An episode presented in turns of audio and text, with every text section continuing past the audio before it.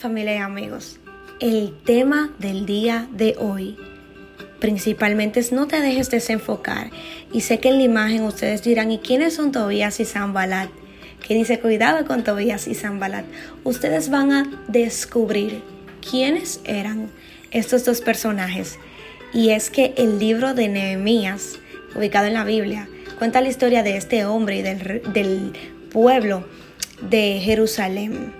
Y dice lo afligido que este hombre se sintió cuando le contaron que su pueblo, que había sido liberado, volvió a su territorio y vio que la ciudad estaba totalmente destruida.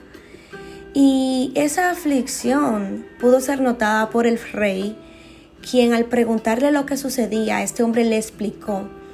Y él envió a Nehemías a que volviera a su pueblo a edificar lo que había sido destrozado y lo respaldó y le dio todo lo que este hombre le pidió, incluso le dio cosas de más.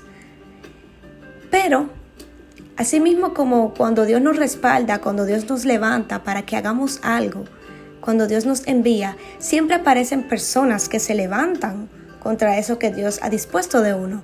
Y no solamente lo vemos en las caricaturas o en nuestra vida, la palabra también tiene su par de personajes así y no sé si a usted le ha pasado, pero hay personas que te pueden tratar súper bien y de repente cuando ven que Dios te asciende a otro nivel o te ven distinto a como tú eras cuando estabas en el mundo, te dejan hasta de hablar sin tú hacerle nada. Y es por eso que entran en escena Tobías y Zambalat. Y dice la palabra que cuando ellos oyeron que Nehemías eh, haría de su pueblo una nueva edificación levantaría esos muros. Ellos comenzaron a burlarse de los judíos y a humillarlos. Porque hay personas que no creen que Dios lo puede hacer contigo. Pero Nehemías, muy entusiasmado, conjuntamente con su pueblo, no prestaban atención. Entonces, al ver sus reacciones, estos hombres comenzaron a maquinar planes macabros y a difamarlos y a tratar de desanimar al pueblo para que parase la edificación. Entonces comienzan a salir otros enemigos a la luz y a unirse a estos dos chismosos y a enviar amenazas de guerra, lo cual sí desanimó al pueblo. Pero aún así, Nehemías no permitió que el desánimo los parara de hacer lo que tenían que hacer. Al contrario, cambiaron sus estrategias, se mantuvieron apercibidos. Con una mano, dice la palabra de Dios, que construían y con la otra tenían una espada para pelear por si acaso. Y estas amenazas hicieron que construyeran en todo tiempo, aceleraron la construcción, o sea, ellos doblegaron sus esfuerzos. Y hizo también que tomaran estrategias. Ellos cerraron la entrada y la salida de la ciudad, tenían una estricta supervisión. No vaya a ser que se infiltrara a alguien o que fuera sobornado a alguien del pueblo también. Y dice la palabra en Nehemías 6, 1, 16 que cuando oyeron estos enemigos que ya casi estaban terminando todo, mandaron a buscar a Nehemías. Y él le respondía que no podía, porque entonces ahora ellos también cambiaron sus estrategias. A la mala no podemos lograrlo, vamos a buscar el lado. Vamos a, a ver cómo podemos reunirnos con él. Pero él dijo no. Él seguía en lo que Dios lo mandó a hacer. Y al ver que él seguía en lo mismo, yo le decían una y otra vez, una y otra vez. Y miren, tienen que leer este libro porque dice cómo ellos hasta sobornaron a un sacerdote para intentar matar a Nehemías.